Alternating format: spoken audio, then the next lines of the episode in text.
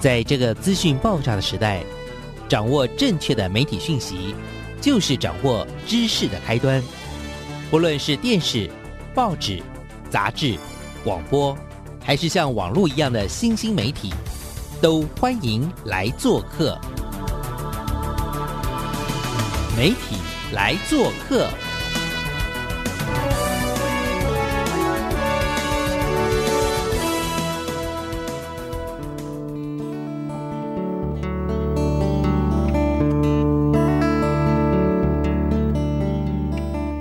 收听媒体来做客，我是主持人小黄老师。各位空中的听众朋友，大家早安！很开心我们又在空中相遇。这个礼拜呢，我们要为大家带来什么样的主题？这礼拜要带大家出任务，我们要去我们呃台湾的位于三峡的国家教育研究院呢，要为大家邀请的是两位很酷的老师。那小黄老师呢，这几天有机会在参与这样子的一个媒体素养的进阶的课程当中呢，哇，认识了非常非常多很酷又很厉害的老师。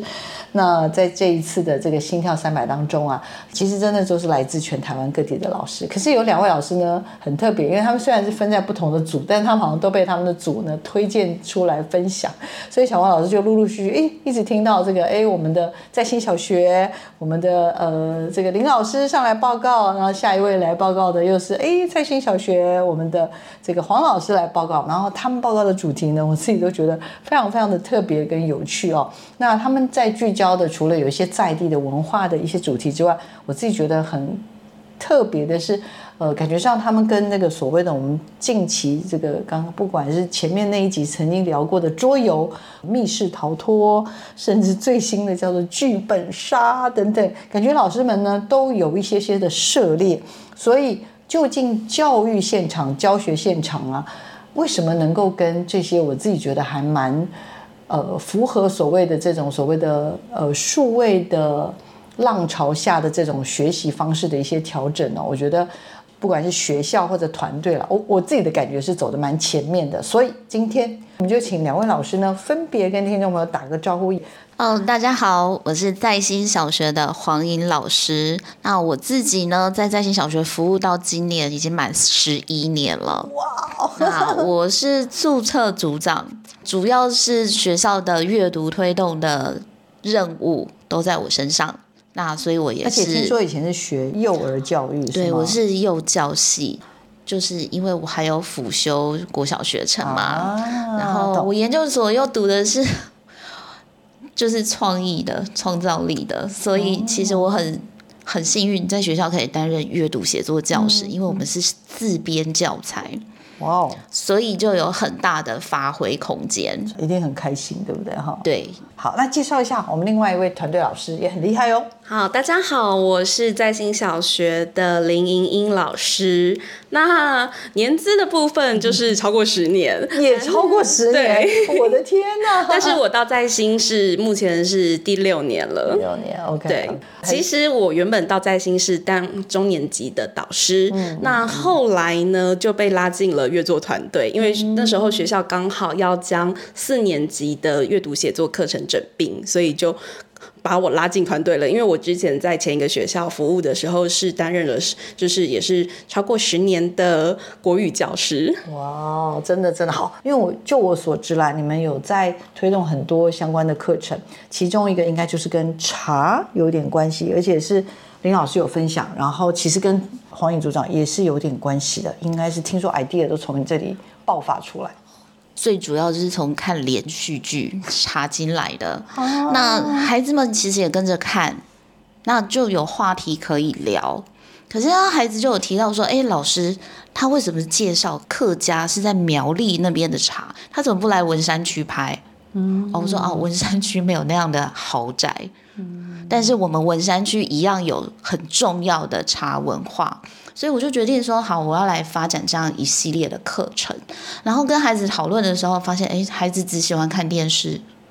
然后我就问他说：“那你喝手摇饮吗？”他说：“喝啊。”那可是他们对于手摇饮一杯的价位，他觉得应该就是几十块。那为什么星巴克一杯咖啡一百二他可接受？我觉得。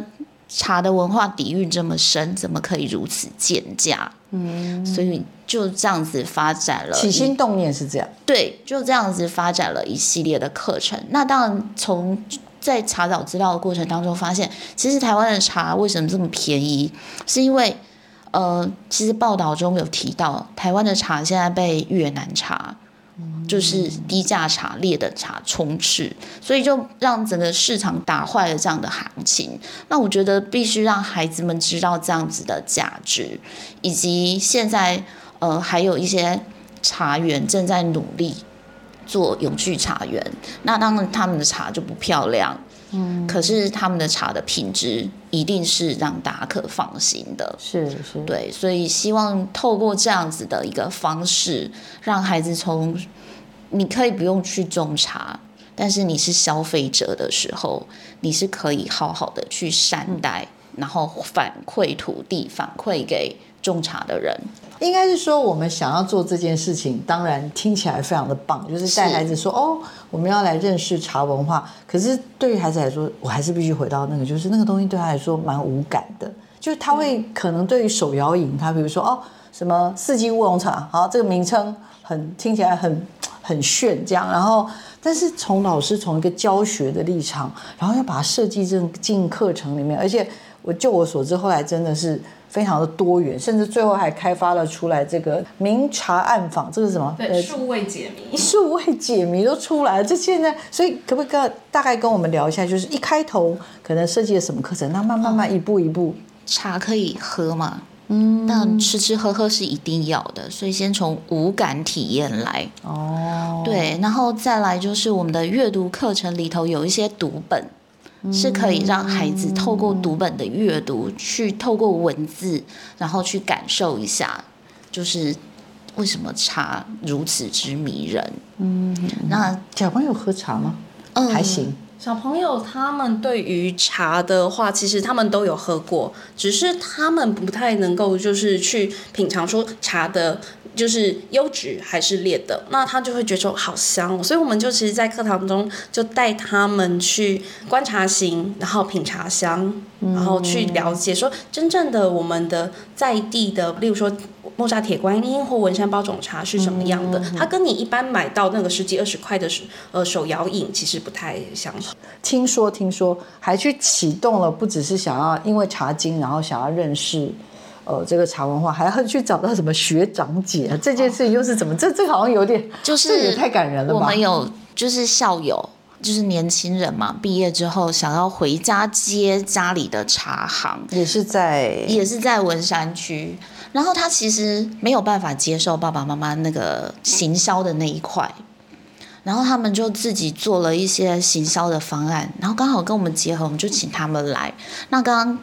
老师提到说，呃，这样小朋友其实没有办法体会到，哎，他们很用心，他们把茶就是不同的茶叶泡成冷泡茶，然后用透明的罐子一罐一罐的装过来，然后教孩子怎么去辨认，然后再一一杯一杯的倒给小朋友喝，然后。并且就我觉得年轻人蛮有一套，他用他们的方式去比较现在坊间所有的各品牌的茶品，嗯，然后小朋友就知道，小朋友一看就知道，哦，这是五十兰的，这是茶汤会的，这是我说哇天啊，你们怎么这么熟？然后再去比较学长带来的那个茶，哎，他们真的觉得哎感受不同，嗯，那学长他们还是希望他们可以。往学弟妹身上去落实，然后甚至他们还是希望学弟妹可以协助他们有一些行销的想法，是，所以我们有做这样子的一个合作。是，来，莹莹老师，莹老师其实从一开始，黄莹老师他有这个想法，想要从茶文化入手嘛。那你知道吗？就是像 像这种是有 idea 的人，就是每天坐在那边就会一直想，一直想，对不对？看电视、看茶经就会想到，然后呢，又又做其他的这个什么，比如说又又比如说现在环境议题啊，又想到什么，他就会一直 idea 源源不断。可是你是那个执行者，对，听说你是那个很重要的那个行政院长是吧？他就是要去执行，你是那个总理，所以当因为茶经而引发的这个茶文化。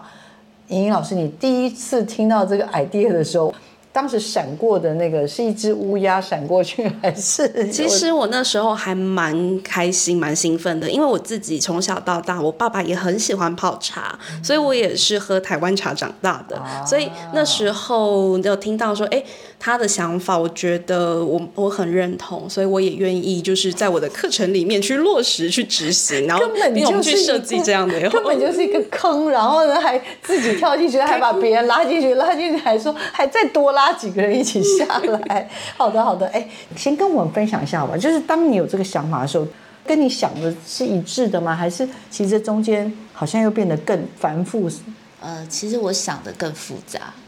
太好，我想说吧，我想的其实还不只是阅读写作教师，然后我还希望自然老师也可以进来跟我们带一下植物认识啊。为什么茶的叶子可以喝，其他的植物的叶子为什么不能喝？嗯，好，然后再来就是我还希望就是我们的社会老师可以帮我们做一下在地文化的介绍啊，然后甚至可以为什么它是一个经济作物。好，可是呢，如果我写的那么庞大，应该没有人要理我，那大家都逃光了吧？对对对，我可能做三年都做不完。嗯，好，然后后来呢，我觉得我们还是聚焦一个我们可以执行的，那就是在我们的领域内找伙伴。阅读写作课程其实本来就有跟饮食文学做结合。那一直以来，我们的饮食文学可能都是哦小朋友的家常菜啊，或者是什么私房料理，或是我最喜欢吃的东西。那我们就就决定聚焦在茶上面。那找到的文本里面呢，刚好我们就先共读了呃我们妮子家的餐桌里头的采茶姑娘这个部分。是是是。读了之后呢，其实我们刚好遇遇到疫情。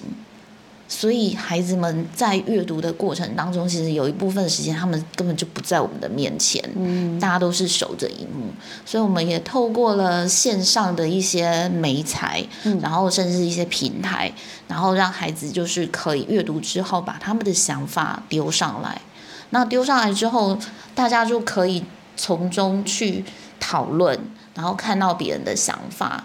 那也很谢谢台湾爸提供了很棒的影片，我们就可以把这样的讯息透过线上的方式让孩子去做一个自主学习。然后历史博物馆又有一个茶游记，当时他们有一个线上的设展，那就可以透过很像拿着平板，就很像在逛博物馆的感觉。嗯对。最后，毕竟阅读写作，输入就要输出，还是要写作的。那写作的过程当中呢，孩子就透过了五感，他自己的感受，把它写出来，什么什么的滋味。其实我当初设想的，当然不会只有你只是品茶、认识茶就好了。我还是希望孩子就是，你毕竟你不可能一天到晚在喝茶跟品茶，但是你会消费，你要有一个。友善的消费，然后去选择永续跟有机，然后善待土地的，才能够支持下去。所以林老师设计了明察暗访这样子的个解谜，那这个部分就请他跟我们分享。嗯，在这样的一个过程当中，刚好遇到了疫情，所以我们孩子们手边没有实体书的状况之下，我们就必须要去找到替代方案。例如说，可能有一些数位阅读的平台和媒体。那那时候刚好就是真的很幸运的找到了台湾霸的侦查事务所。还有国立历史博物馆，他们有一个 AR 的线上展览《茶游记》，那都可以让我们安排学生的自主学习。那到最后，其实我们就想说，那这一次的课程，那因为遇到疫情的关系，来点特别的，所以就设计了一个数位解谜的任务作为多元评量。那因此就有了这个明察暗访啊，因为有谐音的关系，想说明察暗访又要去找茶，所以我们的整个故事的。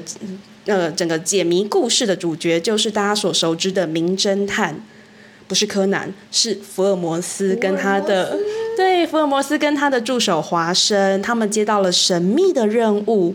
那到底是谁委托了他们呢？所以他们就循着线索一步一步的来到台湾。这里我要补充一下，我可是有做过功课的，而是说福尔摩斯他在设定的那个年份。跟当时台湾茶崛起，就是大稻城那个李春生，然后还有约翰陶德他们。让台湾的茶在大稻城崛起的那个时间其实是相同的。透过这个是希望让他们去了解茶文化。跟台湾在地之间的一个连接吗？历史关系，因为其实我们前面进行了一系列的课程，那我们希望说就是不再只是纸纸笔的测验或者是评量，那或者是口头发表，所以因此我们就想说用这次比较特别的解谜的任务，让孩子先玩一下解谜游戏。那他在解谜的过程当中，其实我们就把一些他在课程中应该要学习到的知识点就。埋藏在里面，那等于也是一种考核。透过了这个过程，老师蛮心机的。对，你知道我在说什么？就是比如说啊，就是图书馆啊什么这些，或者是会想要去找更多阅读的相关的资讯，比如说包含茶。那另外当然就是把福尔摩斯又带进来，那不得了。就是喜欢看侦探的小说的孩子们，就又被勾起了，就是哎。对，我好像好久没看了，又再把那个系列的书再拿出来。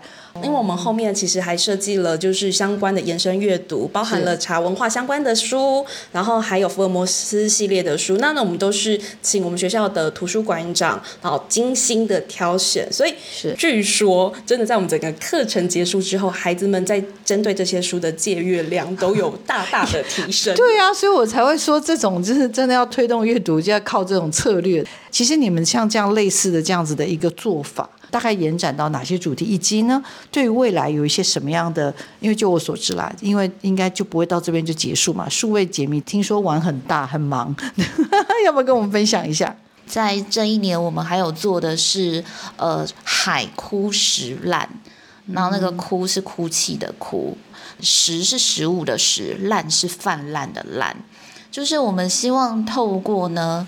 呃，海洋教育跟保护海洋，那但是我们希望就是透过呃餐桌革命，嗯，就是从吃就可以救海洋。那你只要选对吃海鲜，你就可以救海洋。然后我们也请就是莹莹老师也设计了一个 我们行政院长真的游戏，对。好，那因为这个海枯石烂比较特别，是我们当初是呃，就是有一个为梦想的团队，所以我们有一群海洋保卫队的孩子们。那他们就是我们带领他们阅读海洋相关的书籍，然后也教他们一些解密。他们之前已经玩过明察暗访了，我这次就交代任务说，那这次你们来设计好了，所以他们都跃跃欲试。所以这次这个海枯石烂的游戏其实是孩子们提供了谜题的设计想法，然后由老师把它制作完成。呃，因为现在就是数位阅读跟纸本阅读，我们称之为双阅读都很重要。到数位阅读的时候，其实很容易就会有一些呃媒体上面的阅读素材进来。是。那所以媒体试读的元素啊，甚至判别就会进到我们的课程之中。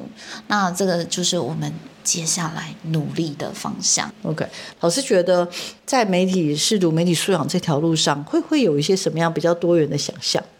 其实，因为我之之前也有参加过，就是关于媒体素养的那个教案比赛。那那时候是因应疫情下我看见，那那时候是带孩子去看到疫情下比较温情的那一面，而不是因为疫情而恐慌。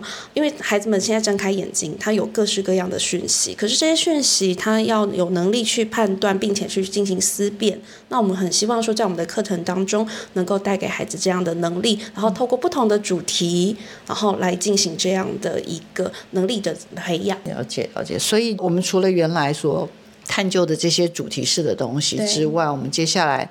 应该也是会希望了，有点像是戴上了媒体视读、媒体素养的眼镜。即使是我们原来每天都接触的东西，我们可能也要开始去思考这个东西的珍贵，或者是我们觉得它背后是不是还有其他的商业的目的。像我们今年就尝试着带孩子们去认识 SDGs，然后在这个部分，我们也跟就是假讯息啊、假新闻、假讯息，还有媒体视读一起做结合。哦，，OK，好。透过这个心跳三百呢，能够认识了这两位非常酷的老老师。那也希望呢，这两位老师能够继续在这一条，不管是桌游、数位解谜，和愿意啦去启动这样子的一个媒体试读的这样子的一种方式呢，就是努力。那也期待我们能够更快的看到他们的很好的一些成果，就像他们现在所展现出来的这样子的一个课程的规划，我自己觉得真的蛮厉害的。那我们今天非常非常感谢两位老师的分享哦。然后也祝福啦，一切真的都能够顺顺利利，教案越做越好。我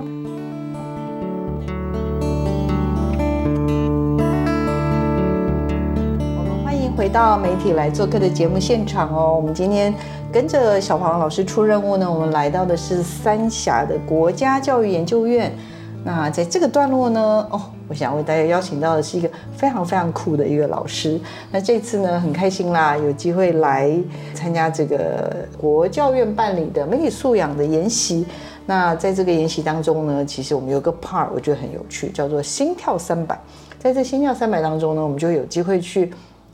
嗯，透过一些就是他们一些内部的一组一组的交流之后呢，就是找到一些老师，然后请他们呢上台跟大家分享老师们的，比如说生命中比较特别的故事。那这次呢，我其实我觉得我们大家都 被其中的一位老师，他其实不是教媒体素养课，大家都非常非常喜欢他。结果他应该是我猜他不是最高票就是第二高票哈。那为大家邀请到的是我们的新竹的。烛光国中的王兰希老师哦，那我们先请兰希老师跟我们收音机前面的听众朋友，还有 Podcast 的听众朋友打个招呼。嗨，大家好，然后也谢谢小王老师给我这次的机会，跟大家做一些简短的分享。我们的王老师他原来是台中人，是，然后后来考上老师的时候是在南投的瑞竹国中，他在几年前到我们的烛光国中。九十六学年度的时候过去的，那老师就跟我介绍说，其实烛光国中真的也是非常的酷，因为就是它有很多什么校本课程啊等等。那目前目前我们的莱西老师是负责学校的阅读理解，然后也是图书馆的馆长。呃，因为老师说，其实你也没有。特别在学校好像已经有开媒体素养的课等等的是吗？我不确定，但是到底为什么这次会想要来参加这次的研习？要不要也跟听众朋友稍微分享一下？好，就是因为我在学校教的这门课程叫做阅读理解，那其中阅读这件事情有非常重要的一个部分，就是第一个，我们的阅读并不是仅限于文字的阅读，它可能是影片的阅读，可能是电影的阅读，可能是听力，我们听 podcast。也是一种阅读，对，所以我现在在呃阅读力的这个课程里面去解读阅读这两个字的话，我是希望它是比较广义的、多元的，对，多元的，哦，对。然后这是第一个层面，然后第二个层面是呃，不论是哪个管道，我们接收讯息，然后进行理解，第一步我们要先判断说这件事情的真伪，还有这个文本好，这个讯息对我们的价值好到底有多少，然后我该怎么样使用它？那我觉得这个都是呃。跟媒体素养是相关的，嗯，那但是我这方面的就是资讯比较少一点，所以那时候就是我们有一个科研组长，哈，课程研发的组长，那他就是知道我对这个方面是一直很想要融入我的课程，那他知道说三峡教育研究院有这个有公来公文，就是有这个研习，就赶快推荐我来参加这样子。我我以为你是被这个什么 AI 时代的媒体素养教育给吸引的，所以不是对不对？因为我听说有很多老师是因为这个名字说，哎。我想知道一下 AI 是在做什么的，不是你反而是被媒体素养这个名词给吸引的吗？对，那但是就是像 AI，我说实在话，这两个字冠在我们这一次研习前面，对我来讲是有点恐惧的，因为我个人觉得我资讯能力没有很好，所以我就那时候就想说，我会不会听不懂？这样，那但是。呃，一方面就是它又是现在的一个趋势，是，所以我们即便恐惧，当我们当老师还是得要面对它，不然我们怎么跟我们的小朋友相处？怎么样教他未来他会用到的能力？是是 OK。所以虽然面对 AI 是会有点害怕然后但是还是到目前为止已经撑了两天了。所以老师有觉老师有觉得 AI 很可怕吗？就觉得它就是双面刃呐，它有它的好处，也有它的缺点。像我们现在会特别注意到缺点的部分，因为它毕竟是一个新兴议题嘛。对。那我们会注意到它的缺点部分，但是纵使它有再多的缺点，它就是未来的一个趋势。是，所以我们再怎么样，就是得要面对它，处理它，就是无法逃避的事实。哇，真的听到老师这样，就马上感觉上这次的研习活动的呃主要核心目标已经达成了，没有？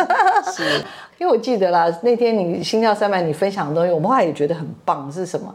老师，你可能觉得你你分享的东西跟媒体素养没关系，可是我们觉得您的主题其实有处理到一些所谓的性别刻板印象，大家会觉得有趣，可能是因为呃，我跟其他发表老师比较不一样的地方，是我有用故事去包装我所要讲的东西的内容。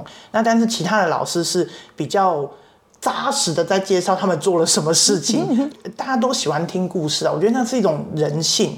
所以故事是一种很 powerful 的东西，这样子。是那一天，因为嗯，心跳三百一开始的时候，那我看我们那一组很多老师就开始介绍自己的学校，那我就想说，嗯，我刚好也想要认识其他人，也希望大家可以认识我，就是做一个交流嘛。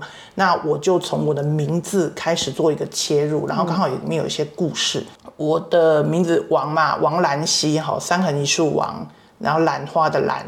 跟晨曦的曦，对，所以你如果把它，我们说文转图哈，我们如果把这个名字转换成一个图片的话，那清晨的一朵美丽的兰兰花，对，就是那种清晨的第一道曙光，就是晨曦嘛，那洒在一朵兰花上面，这是一个很美的一个一个意象哈。那我爸爸当初给我取这个名字，是因为。呃，他觉得他希望他的小孩名字是好念的，那他觉得就是说，哎，如果取个英文名字的话，那也很洋气啊，也不错啊，哈。那他那时候就是我爸爸也不不是说什么学问非常高深，那时候那个美国总统是雷根嘛，啊，然后他太太是不是叫 Nancy？对，然后就是他那是他大概少数认识的英文女性的名字，然后他就想说，那就把他。就是英翻中这样子，我把它直接音译过来哈，然后找了两个比较好看的字，兰溪这样子，好可爱。对，那但是这个名字后来我就说给我带了 蛮大的这个困扰哈，就是第一个，因为我个子高，我坐在比较后面，是那兰这个字笔画很多，好晨曦的曦笔画也很多，那所以就是前面的同学可能已经。写了五六题了，发考卷的时候，然后我还在写我的名字还没写完，呃，然后再来是这个名字，因为它很优美，它非常像是小说里面的那种女主角的梦幻的名字，所以大家可能对这个名字就会有一些过度的想象，对不切实际的想象，比如说你可能想象是长头发啦。然后纤细啦，穿旗袍啦，然后走起路来就是旁边还有干冰啊 那种感觉哦。对，可是我个人的形象就不是长这样哦，就是我就是高高的、胖胖的，然后我又是剪短头发，男生头，很酷的一个老师。然后就只能用这样子来，就是做一个反差萌这样子。呃，对，好可爱，好可爱。老师要不要跟我们也简单的聊一下，说你自己觉得？这几天的收获嘛，讲讲到这个，我其实还蛮激动的，真的，就是对，因为我我我说实在话，就是我很喜欢参加研习，可是研习这个东西，其实对我们来讲，有时候像是一个赌注哦。为什么？就是有时候你知道一天，然后像是我们这个是三天的研习，这个赌注是大的。什么什么叫做这是个赌注呢？就是有时候我们坐在下面，然后有时候那个讲者讲的就是不知道他在说什么。然后你又不能离开，又不好意思离开，对，已经报名成功了。对，然后你就坐在下面，然后我那时候通常我就是会很不高，很不开心。哦，对，因为我我觉得今天就是不论哪一个单位办研习，其实他要请来的讲者，应该都是要让底下的学员能够有所收获。就好像我说才话，我作为一个老师，当下面的学生如果不专心的时候。我其实不觉得那是他们的问题，我觉得那是我的问题。嗯，就是我该怎么样去让你觉得我的课很有价值，让你觉得让你觉得我的课很有趣，那是我的责任，不是你的责任呢。那所以有时候我坐在下面，然后上面的讲者如果讲的乱七八糟的话，我就在下面我会很很不开心。那可是这一次来啊，我觉得真的是收获蛮多的。老实说来，其实我不是很喜欢，就是有时候研习里面大家就是。好像很熟的样子哦。我说实在话，就是对，有很多演习就哇什么什么，谁谁谁很熟，很熟很多，就很亲密那种感觉。因为对我来讲，就是我我没有很熟啊，我只是来参加演习，然后我们才认识三分钟，为什么好像认识十几年一样？这个对我来讲是我做不到的事情，所以我慢熟慢熟型。对对，那我说我在这种演习，如果大家都是很欢乐，然后就是好像很熟的样子，我其实会蛮感觉有一点压力的。嗯，对。那但是我这一次就是呃是有真心的感觉，就是很投入，然后。感觉我认识好多好棒的老师哦，就是像我同寝室的，坐我旁边的，啊，是不是吃饭的时候坐在一起的老师，聊的东西，我觉得都让我有蛮大的收获。然后更棒的是这次的研习的内容，我觉得是听到了很多原本我不知道要关心，但是它非常重要的事情。是，就是像炳宏老师有提到，比如说，呃，其实很多我们看的新闻是买的。哦，那像有放一个瓜吉的那个影片嘛，就直接打电话去问说，哦，一则新闻要多少钱？这样哈，这一类的东西其实我们事先不知道，我都以为那个就是刚好记者去做采访，结果没想到那个可能是被安排过的。那对我来讲，就是这是个新闻吗？还是一个广告呢？对不对？好，然后呃，再来是。呃，就是炳豪老师有提到说，我们有很多家的电视台嘛，那但是每一个频道其实都大概只有一百个左右的电视台，那我们可能三五百个电视台，那为什么最后是这一一百个被我们来看？那就是各个这个财团，它背后有它的一些不管是政治利益，对，或者是它的就是一些利益的关系，所以安排了这一百台。那那对我来讲，就是哎。这个原来我们看到的东西都是被 settle 过的，嗯，但我并不知道，嗯哼哼然后我觉得最感动的是什么呢？最感动就是媒体是需要被监督的，嗯。然后炳宏老师的课程有让我认识到，就是为什么这件事情很重要。然后同时我那时候就在想说，哎，我要跟孩子们讲说，监督媒体这件事很重要，可是孩子会听得进去吗？应该是觉得那关我什么事，对不对？啊？我我觉得炳煌老师他后面的课程的结尾让我真的是非常的感动，就是一个是就是那个小贾斯汀的那个 Super Bowl，它是一个好像是演唱会的形式嘛，哈，然后那个贾斯汀跟一个女歌手对唱歌，然后最后原本的安排是贾斯汀跟这个女歌手。就是两个做了一个 ending pose。然后呢，这个后面就会放烟火。然后导演原本说就是拍完 Andy pose 之后把镜头拉远，然后拍到后面的烟火。结果没想到这时候乔贾斯汀就做了一个动作，就是把女歌手的那个内衣拉掉，就是露出她的胸部，就是乳房就整个露出来。然后女歌手相当的尴尬，然后有点不知所措。比峰老师就带我们去想，为什么他要做这个动作？利益挂钩嘛，因为那一秒钟一定就是成千上万的钞票，因为大家都想要看这个镜头，然后那个收视率就破表。可是对这个女女歌手一点尊重都没有。那但是只要能赚钱，这些电视媒体、这些频道他就无所谓啊，他因为他钱对他来讲就是就是他最想要的东西嘛，他达到他目的就好了。那女歌手对，那女歌手她的尴尬跟我有什么关系？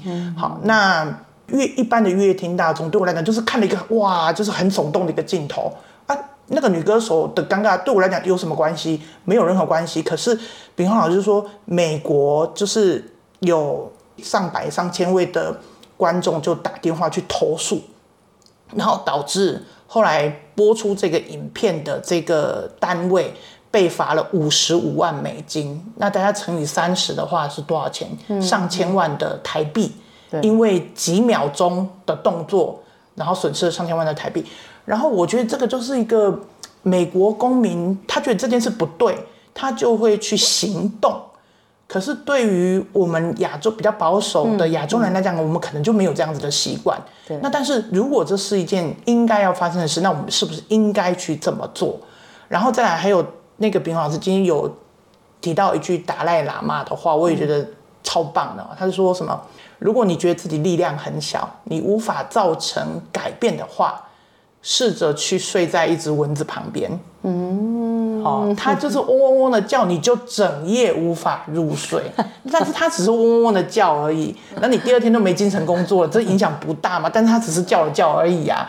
所以我觉得哇，原来真的是这样哎，就是呃，应该给孩子们一些这样子的一些例句，或者是一些案例，去让他们知道说，呃，只要我觉得这件事很重要，而我愿意去 do something，那这个世界就会有改变。哦，对，而不是只是坐在。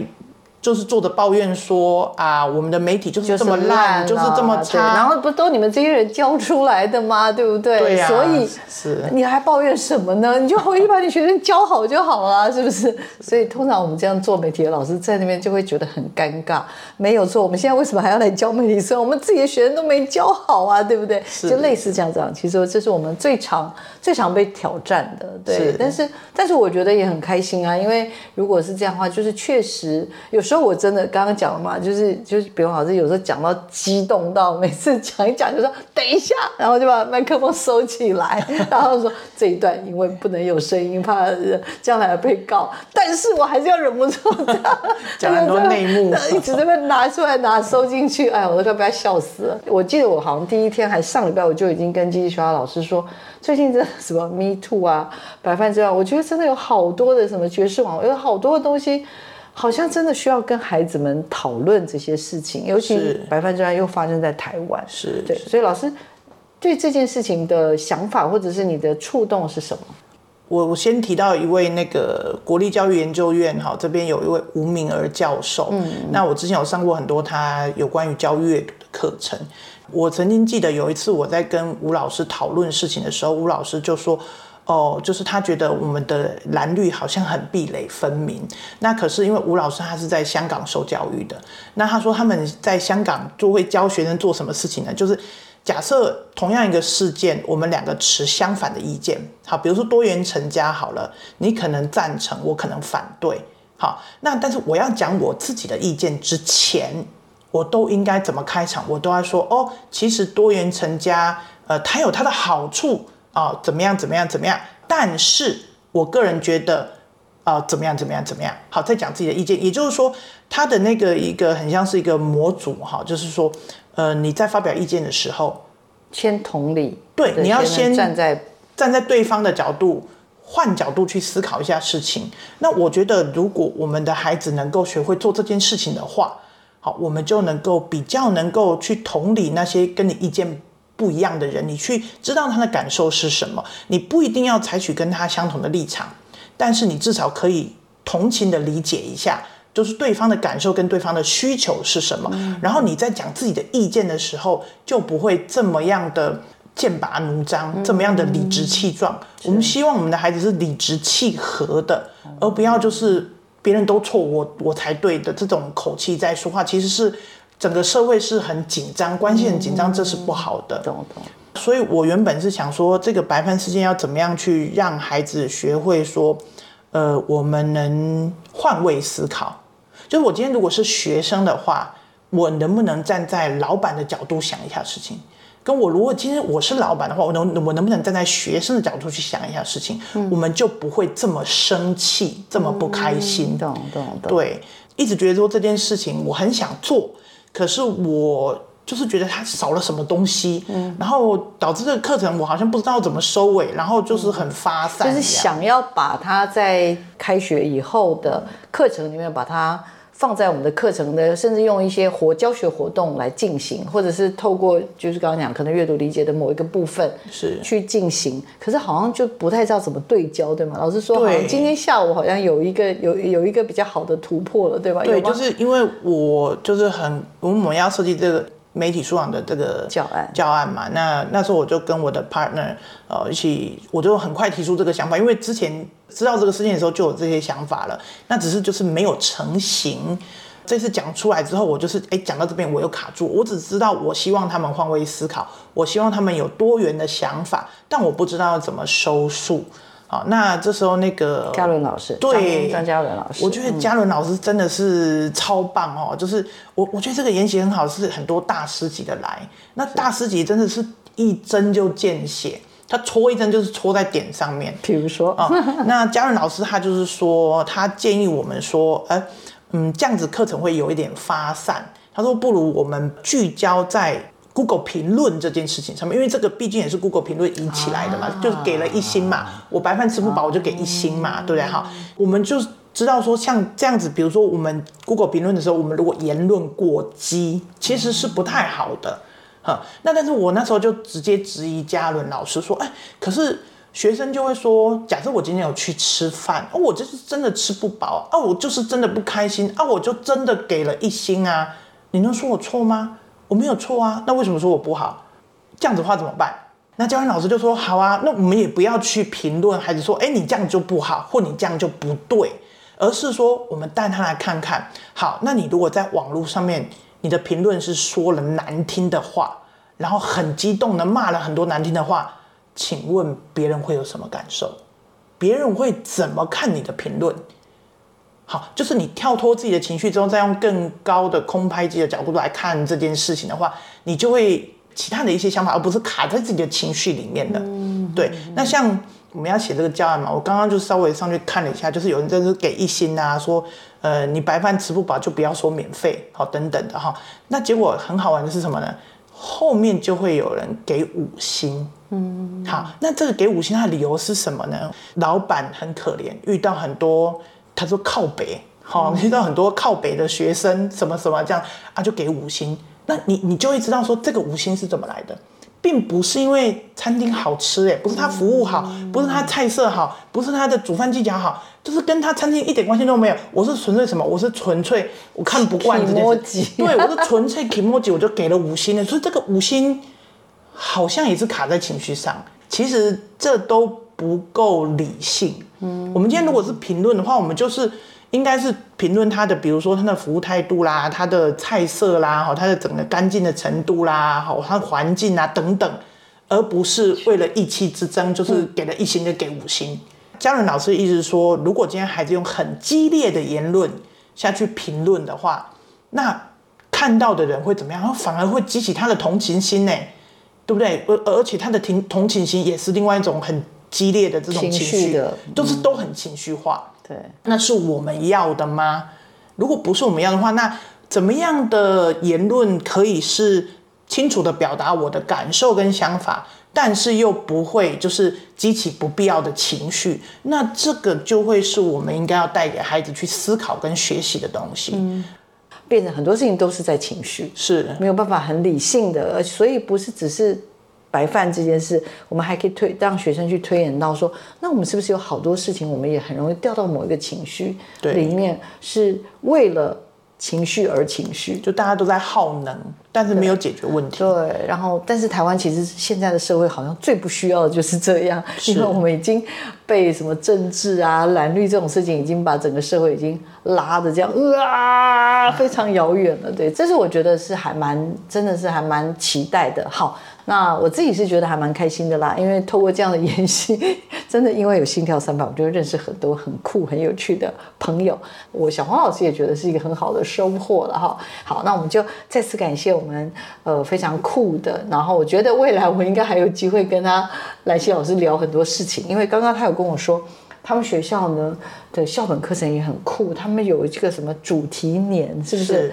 然后呢，班级也有什么对应这个对班名等等哦，这些都超酷的。